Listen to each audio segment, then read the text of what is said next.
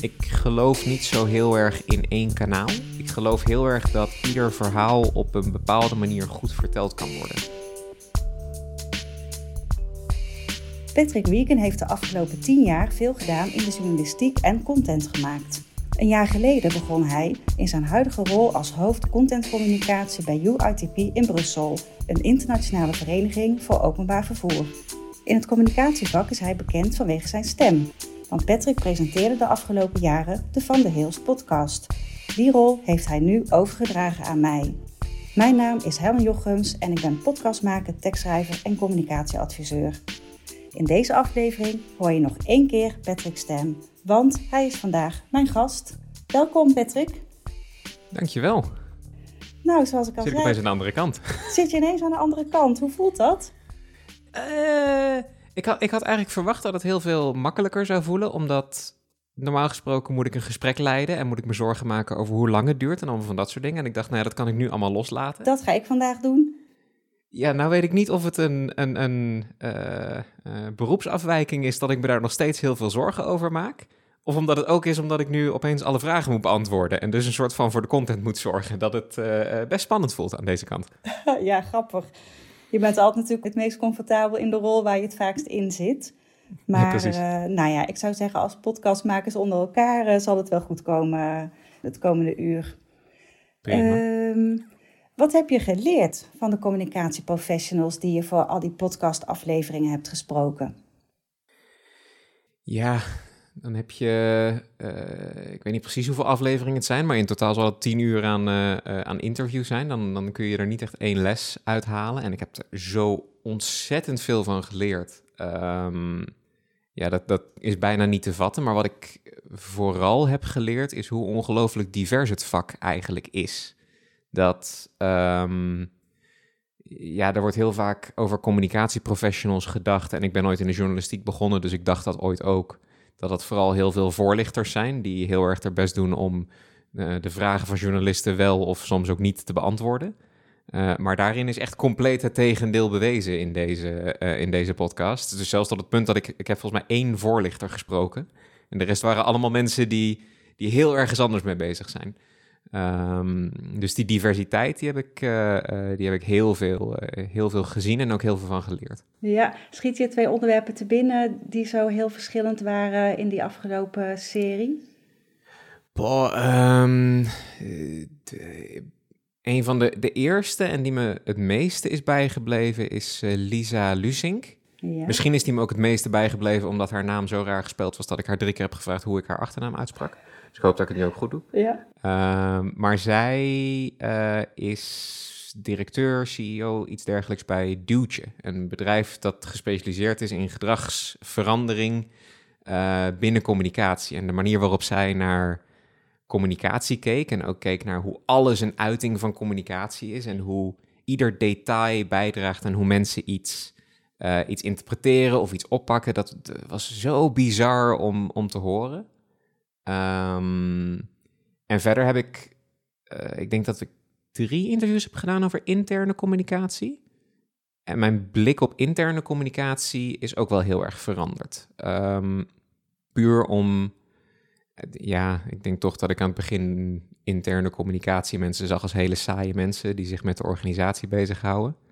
Eh, maar dat ik er toch wel achter ben gekomen dat dat vak net zo gecompliceerd en net zo ingewikkeld en net zo tof is als externe communicatie. Een mooie ontdekking.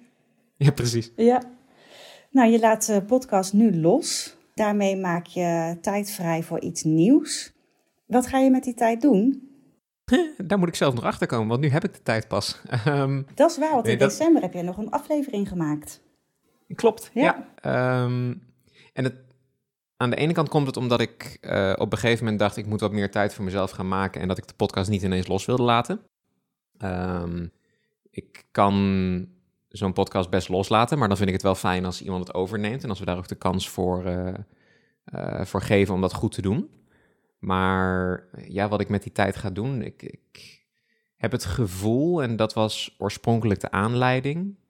Ehm, nou, laat ik het anders zeggen. Ik ben een, een, een jaar geleden heb ik een, een managementfunctie gekregen en mag ik nu een, een team van contentmensen leiden. Ja. Ehm, en ik heb die functie eigenlijk gekregen omdat ik steeds meer ben ingaan zien dat ik, dat ik management heel leuk vind. Uh, ik vind het heel mooi om het beste uit mensen te halen. Ik vind het heel mooi om uh, met z'n allen tot een goed product te komen. En ik vind het heel fijn om me met alle administratie en dingen bezig te houden, zodat de mensen die veel beter zijn in content maken dan dat ik dat ben, zich daar lekker op kunnen focussen.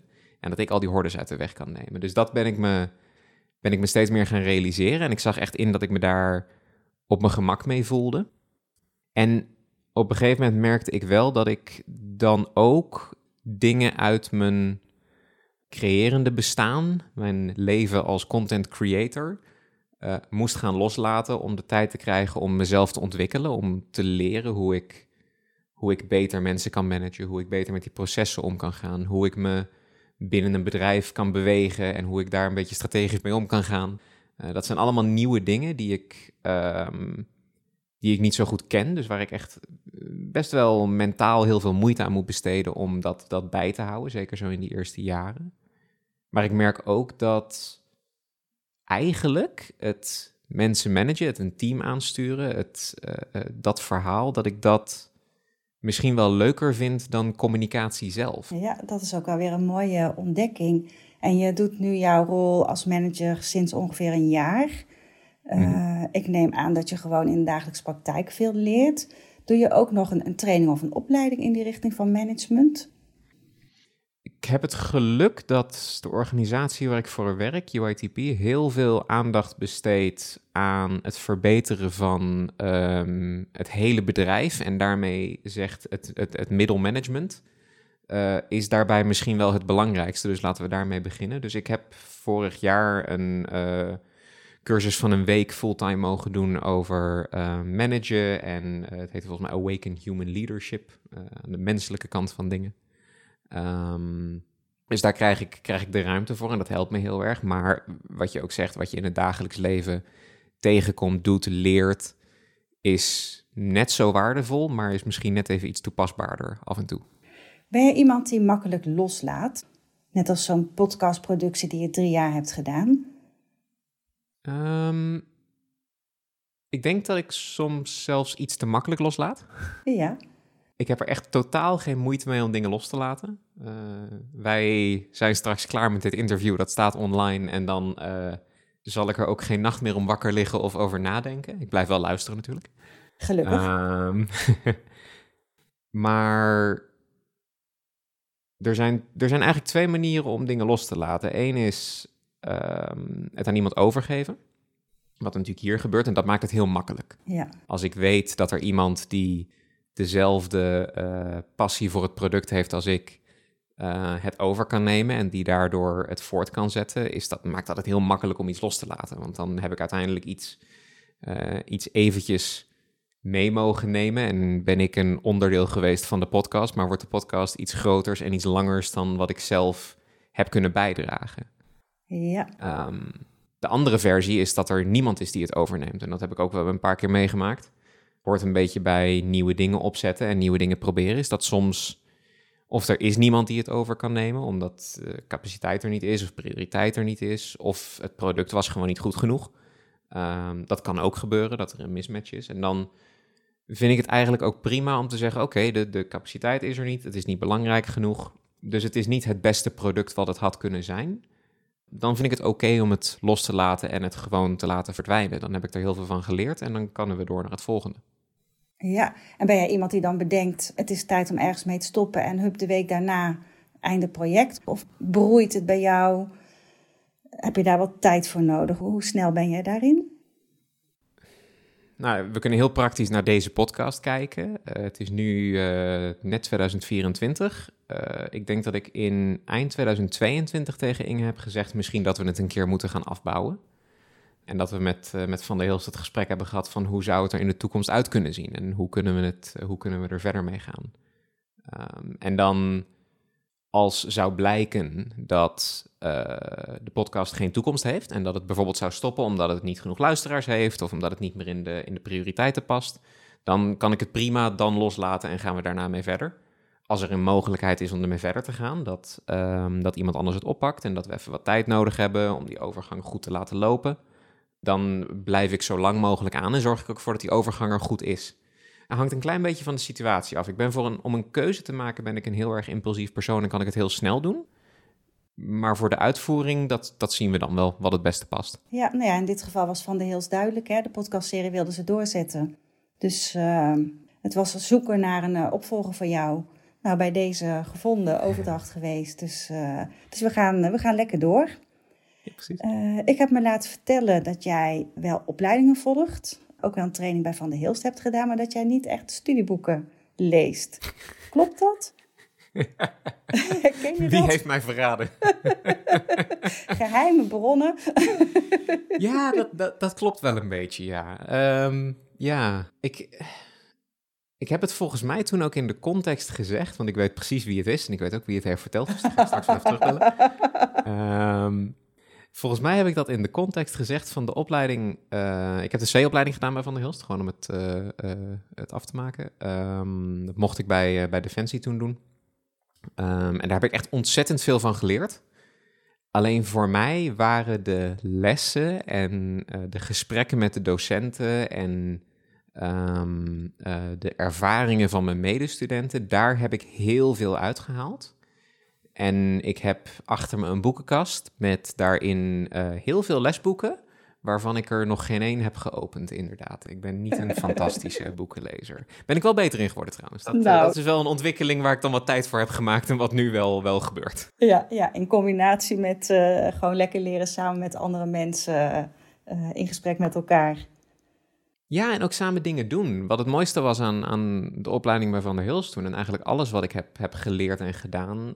is dat je samen echt met dingen bezig bent. En dat je samen een product maakt. En de, de obstakels waar je dan tegenaan loopt en waar je zelf overheen moet komen, leren mij veel meer dan dat ik in een boek lees hoe het zou moeten zijn. Um, ik, ik, zeg niet dat een boek daarin onhandig is voor anderen. Mijn vrouw bijvoorbeeld, die leert heel veel uit boeken en voor haar is het heel, heel erg behulpzaam. Voor mij blijft het niet zo heel erg hangen als ik een boek doorlees. Ja, ja zo zijn er volgens mij heel veel type studenten en allerlei leermethodes die daarbij uh, passen. En het, het boek staat dan voor jou niet, uh, niet per se uh, bovenaan. Nee, en als je het hebt over type student, ik denk ook als je terug gaat naar de middelbare school en mijn docenten vraagt wat voor type student ik was, denk ik niet dat daar heel veel positiefs uitkomt. Je had het net al over, uh, over maken en samen dingen maken. Je bent natuurlijk jarenlang uh, contentmaker geweest en nu manager van een team contentmakers. Kun je enkele voorbeelden geven van content die je hebt gemaakt? Dat kan zeker. Um, ja, dat kan zeker. Dat is ook echt zo'n antwoord wat ik heb uit mijn eerste baan waar ik ben begonnen met content maken. Um, ik ben ooit van de school van journalistiek afgestudeerd en toen leerde ik dat er zoiets was als bedrijfsjournalistiek. Um, ik weet niet of dat nog steeds bedrijfsjournalistiek wordt genoemd. Misschien dat het tegenwoordig corporate journalism heet, of dat het content marketing heet, of weet ik het. Maar dat ging in ieder geval over, je bent een student journalistiek, je leert hoe je een goed verhaal kan vertellen. Dat kun je ook voor bedrijven doen. En dat kun je ook doen om een organisatiedoelstelling te bereiken voor mij was dat wel een uitkomst, omdat ik als journalist altijd het gevoel had dat ik veel liever iets wilde bijdragen aan uh, een bedrijf, een organisatie als de overheid, dan dat ik een eenzame, zeg ik tussen aanhalingstekens, journalist ben die een verhaal schrijft en dat dan ergens uh, publiceert.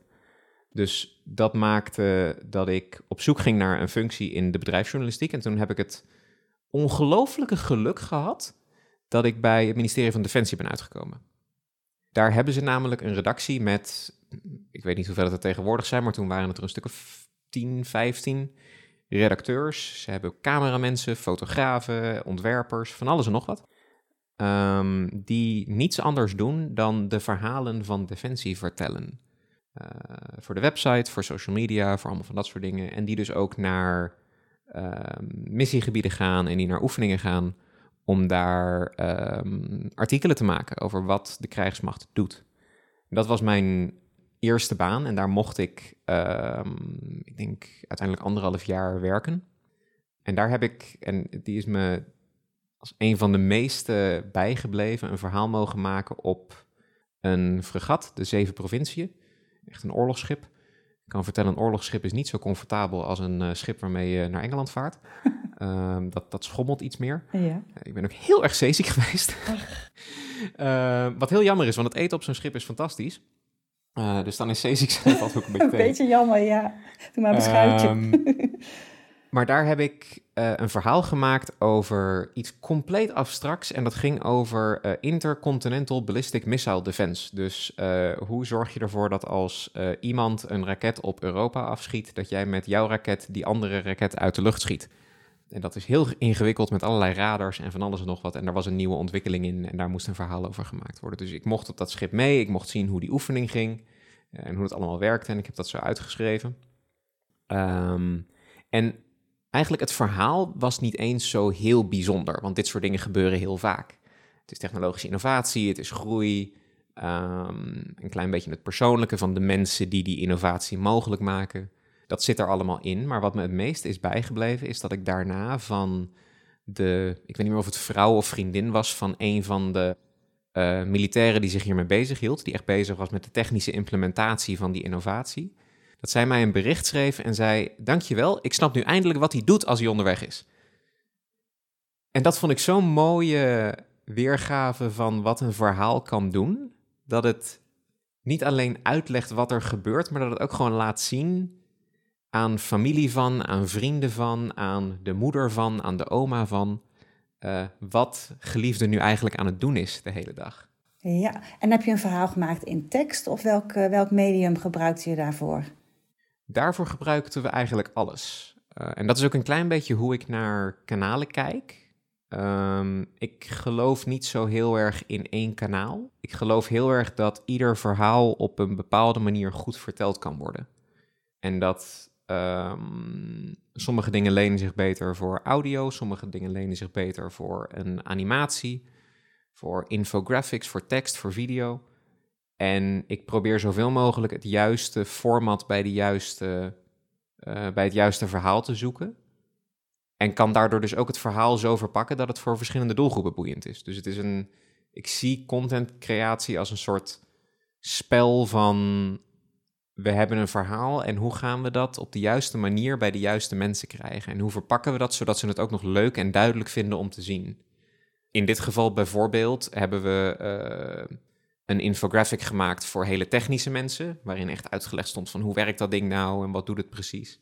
Um, en we hebben een video gemaakt die het heel erg beeldend maakt, die veel, waar veel meer spanning in zat, waar je raketten zag vliegen en van alles en nog wat.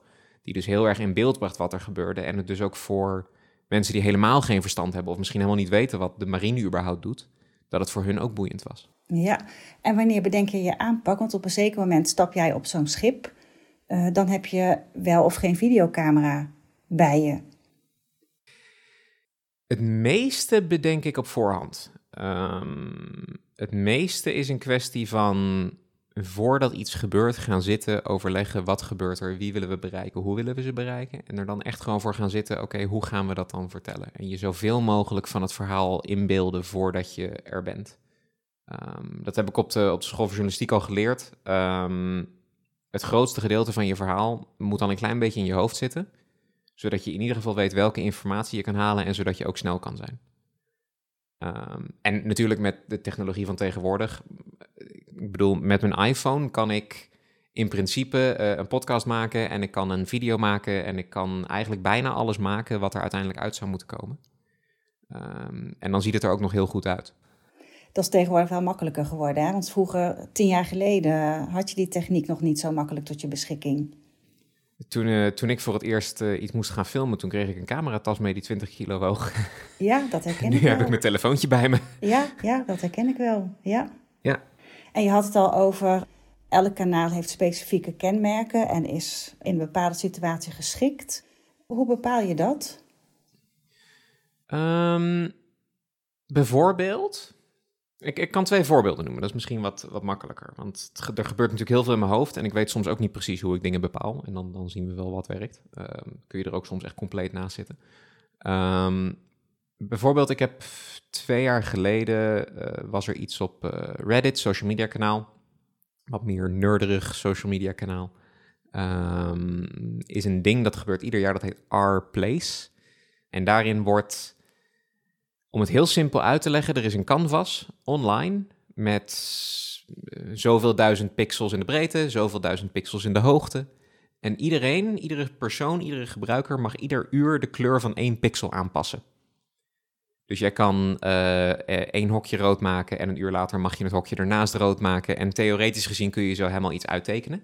Maar als je natuurlijk uh, dat met miljoenen mensen doet, zoals op social media kan gebeuren, dan um, krijg je opeens gevechten over wie gaat wat tekenen. En mensen gaan samenkomen om samen dingen te tekenen.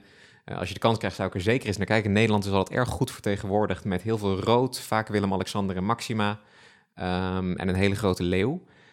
En op basis daarvan Um, toen werkte ik al voor het bedrijf waar ik nu werk. UITP vertegenwoordigt het openbaar vervoer. Dus wij vonden het een leuk idee om eens te kijken van... oké, wat gebeurt er op dat canvas met het openbaar vervoer? Mm -hmm. En het is natuurlijk een heel beeldend canvas... maar het is ook tegelijkertijd heel erg abstract en heel erg moeilijk. Wij hebben een publiek van experts, mensen die graag dingen lezen... mensen die ook vaak op desktop dingen lezen... Dus dan ga je al een beetje richting, oké, het moet iets zijn wat je tot je kan nemen terwijl je aan het, um, uh, uh, terwijl je aan je lunchpauze zit of je bent een bak koffie aan het drinken. Um, het moet een klein beetje achtergrond geven. Het kan niet zomaar zijn, hier heb je een video die is gefocust op de dingen die met het openbaar vervoer gebeuren. Um, dus dan kom je al gauw bij een bepaalde vorm van tekst uit, omdat je dan toch kan omschrijven hoe zo'n proces is gelopen.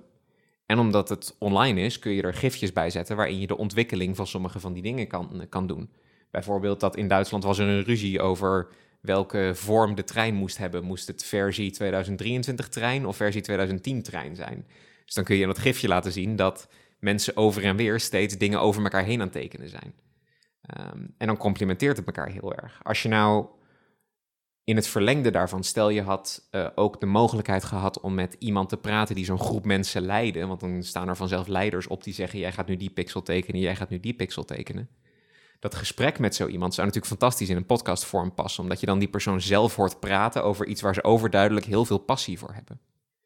Um, en zo is het gewoon een kwestie van kijken: wat, wat is er? Wat staat er voor je? Wat wil je publiek weten? Hoe kun je dat het beste naar ze communiceren? En dan hoop je dat er iets duidelijks uitkomt. Ja, dus je kijkt eigenlijk vooral naar wat wil je communiceren, maar ook aan wie wil je het communiceren. En welk kanaal Absoluut, past daarbij. En ik vind het wel eigenlijk grappig dat je nu een, een, uh, een voorbeeld geeft van, van pixels inkleuren. Uh, tijdens jouw verhaal dacht ik de hele tijd, dit is een visueel kanaal.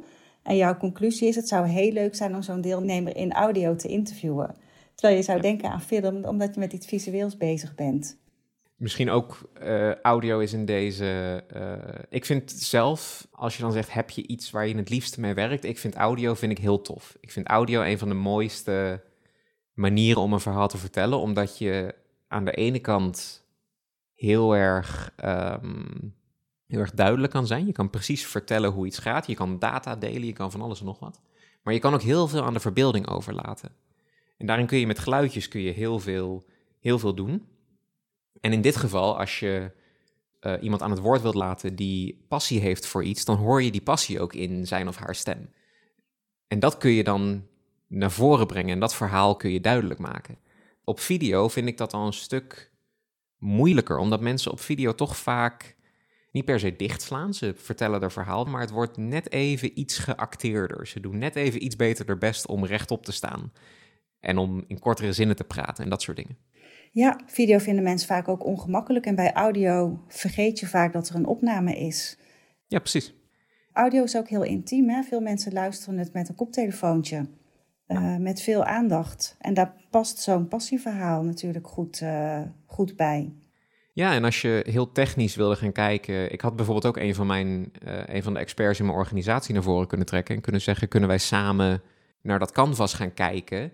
En jouw commentaar laten geven op de dingen die er gebeurd zijn, ja, dan heb je video nodig, zodat je met een soort overlay of zo kan laten zien van wat er gebeurt en waar je over aan het praten bent, terwijl die persoon uitlegt wat er gebeurt. Maar dan is het eigenlijk veel, veel zakelijker. Ja. Je vertelde net al iets over jouw, uh, jouw functie bij Defensie. In 2020 haalde je de finale van de verkiezing tot communicatietalent. En de jury noemde jou een podcastpionier. En de podcast kreeg het stempel inhoudelijk stevig. Wat was de kracht van jouw contentstrategie? Um, Ik heb altijd zo'n hekel aan als sporters dit doen, maar... Wat ging er door je heen? nee, als mensen dan zeggen, ja, het kwam allemaal door het team. Het kwam helemaal niet door mij, maar het kwam echt om het team. Maar ik denk wel dat het hier zo is. Ja. Uh, wat is de kracht van de contentstrategie? Was hierin dat er steun van boven was. Dat ik in het team uh, en van mijn leidinggevende de steun kreeg. Niet alleen om het in eerste instantie te doen, maar ook de ruimte kreeg om er echt tijd en aandacht aan te besteden. En dat we ook aan het begin gezegd hebben: we gaan dit gewoon zes maanden, een jaar proberen. En dan gaan we beoordelen. We gaan niet na drie afleveringen kijken of het al wel of niet een succes is, want dan ben je nog de stem van het kanaal. Je bent nog het publiek aan het zoeken. Dat is in dit geval echt onmisbaar. Um, en inhoudelijk, uh, ik vind inhoudelijk stevig, vind ik een van de mooiste complimenten die, die ik daarvoor had kunnen krijgen, omdat we de podcast ook gestart zijn om een nieuwe doelgroep uh, aan te boren. Ik werkte toen voor, voor de landmacht. Dus een eenheid binnen Defensie. We waren niet defensiebreed bezig. En daarbinnen merkten wij gewoon heel erg dat toen der tijd wilde, uh, moesten er meer officieren komen. En heel veel slimme jonge mensen wilden niet bij de landmacht gaan werken, omdat het een klein beetje een reputatie had als dom, hard doorwerken, uh, door het bos heen rennen en oehoe roepen. Um, Terwijl dat helemaal niet zo was. We hadden diplomaten, we hadden uh, artsen, we hadden allerlei hele slimme mensen die met hele moeilijke strategische dingen bezig waren. Dus in de strategie was het was volgens mij verwoord als iets van de doelgroep is uh, jonge professionals die geïnteresseerd zijn in geopolitiek en internationale betrekkingen en dat soort dingen. volgens mij heb ik ook gezegd, denk, denk jonge Atlantici of iets in die trant. Um, en om hun dan te bereiken met content die echt interessant is voor hun. En daarom zijn we gegaan voor gesprekken van een half uur per keer. En dan ook steeds mensen opzoeken die echt uh, posities hebben die die mensen ambiëren. En uit hun dan het juiste verhaal naar boven te, naar boven te trekken.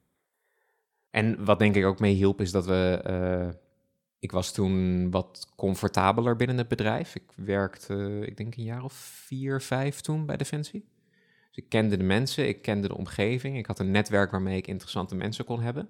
Maar ik had ook de zelfverzekerdheid om bij een generaal die uh, hier in Brussel werkte. Um, hij was vertegenwoordiger naar de NAVO. En mijn eerste vraag aan hem was letterlijk: Bent u niet gewoon een professionele koffiedrinker?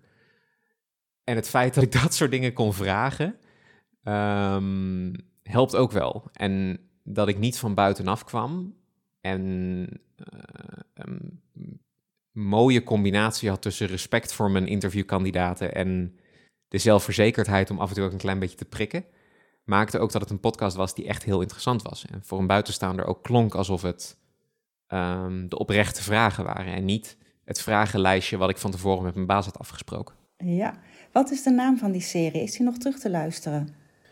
Ja, dat is mijn missie. En volgens mij is daar een paar weken terug de honderdste aflevering van uitgekomen. Kijk, want ik geloof dat er nog wel wat vacatures zijn uh, in dat vakgebied. Ja. ja, dat klopt wel, ja. Ja, ja. en uh, het klinkt als mooi gesprek om terug te luisteren. Dus uh, de missie. Mijn missie. Mijn missie. Mijn missie. Ja, ja, ik ga hem opzoeken. en we hebben de eerste... Ik denk dat ik tot aflevering 60 ben gekomen zo'n beetje. En toen heb ik het ook overgegeven. En dan is de podcast dus een klein beetje, uh, uh, je gaat dan op zoek, want er is een nieuwe presentator. En zeker als het om een interview gaat, dan is de presentator wel, um, ik wil niet zeggen leidend, maar heeft een hele belangrijke verantwoordelijkheid naar de luisteraar. Omdat het is jouw stem die mensen gaan herkennen. Dus het wordt ook jouw stem die de luisteraar van deze podcast straks moet gaan herkennen. Uh, en jij neemt die persoon mee in de leefwereld van de persoon waarmee je praat. Ja. Dus het is ook, het is niet makkelijk om een interviewpodcast over te nemen. Sorry, ik wil nu geen druk op je leggen, maar... Beetje uitdaging. Precies. Ja. Um, ik ben uh, zelf vertrouwd met tekstschrijven en met audio, maar minder met video. Ik wil wel graag video's gaan maken voor een opdrachtgever. En dan mm-hmm. denk ik aan instructievideo's, maar ook wervingsvideo's, dus meer richting arbeidsmarktcommunicatie. Nou, dat vertel jij ook over het voorbeeld van mijn missie. Uh, dat was audio. Ik denk aan uh, video. Nou kan ik natuurlijk een videoproducent inhuren, maar ik doe het liever zelf. Hm. Wat is jouw advies? Hoe begin ik?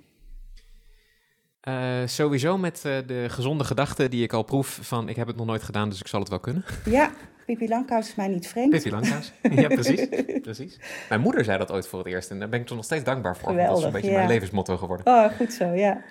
Ehm, ik denk dat zeker als het om video gaat, en in de breedte denk ik dat het geldt voor alles, is het om de basis.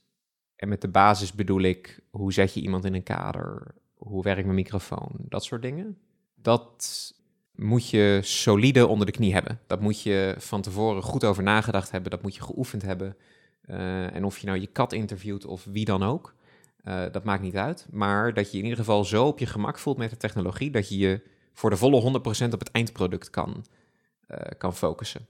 Um, en dat inderdaad, als je dan bezig bent met um, naar dat verhaal op zoek te gaan, dat je ook de ruimte overhoudt om te horen wat mensen zeggen, te zien wat er gebeurt en bij kan sturen. Want pas als je de basis onder de knie hebt, kun je um, op een bepaalde manier innoveren. Maar dat betekent ook uh, zeggen: hm, we hadden dit idee, maar laten we het zo doen. Ga maar daar staan in plaats van hier, want dan ziet het er net wat beter uit. Ja, dat betekent dat ik je microfoon ietsjes anders moet zetten. En dat je dan niet ongemakkelijk met de microfoon moet gaan zitten, gaan zitten vreubelen. Ja, um, precies. En ik, ik denk dat dat voor alles geldt. Want of je nou met een nieuw soort content aan de slag wilt, je wilt uh, iets op TikTok gaan maken of je wilt weet ik het wat. Um, mensen zeggen heel vaak dat uh, jongeren en de jongste en nieuwe medewerkers hebben allemaal nieuwe ideeën. Ik denk eigenlijk, als ik naar mezelf kijk, dat dat helemaal niet zo is. Want als ik nieuw ben in een baan, als ik nieuw ben in een functie, heb ik helemaal geen nieuwe ideeën. Dan kijk ik om me heen naar hoe kan ik dit zo goed mogelijk doen en hoe kan ik ervoor zorgen dat ik hierin slaag.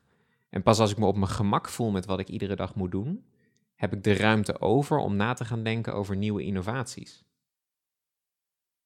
Dus dat is een heel lange manier om te zeggen: uh, heb de basis op orde. Ja, maar ook ga het lekker zelf doen. En je zegt niet meteen: huur die videoproducent maar in.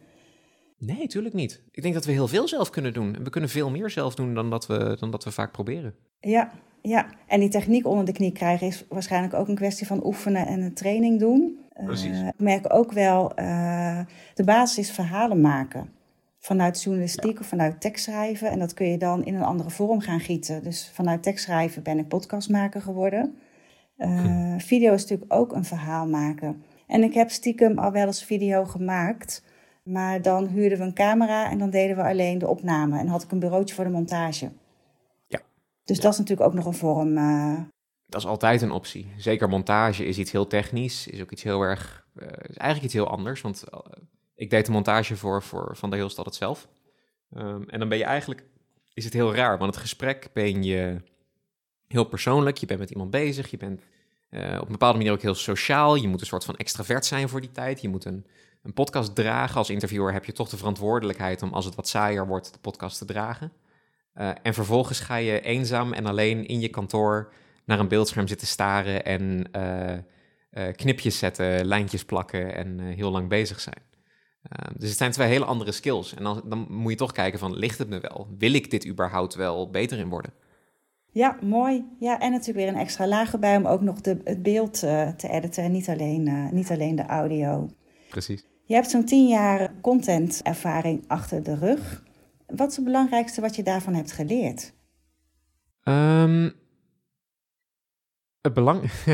dat gaat een klein beetje in tegen wat ik bij Van der Hilst heb geleerd. Dus Van der Hilst, mensen, sorry. Um, maar een, een communicatiedoelstelling heeft nog nooit een goed verhaal opgeleverd. Een communicatiedoelstelling uh, heeft hooguit een richting voor een serie of iets dergelijks opgeleverd. Um, en ik heb heel vaak in organisaties gezien, uh, ook in de mijne nu, dat we zeggen we moeten uh, een nieuw project moet geprofileerd worden of er moet een product verkocht worden of iets dergelijks.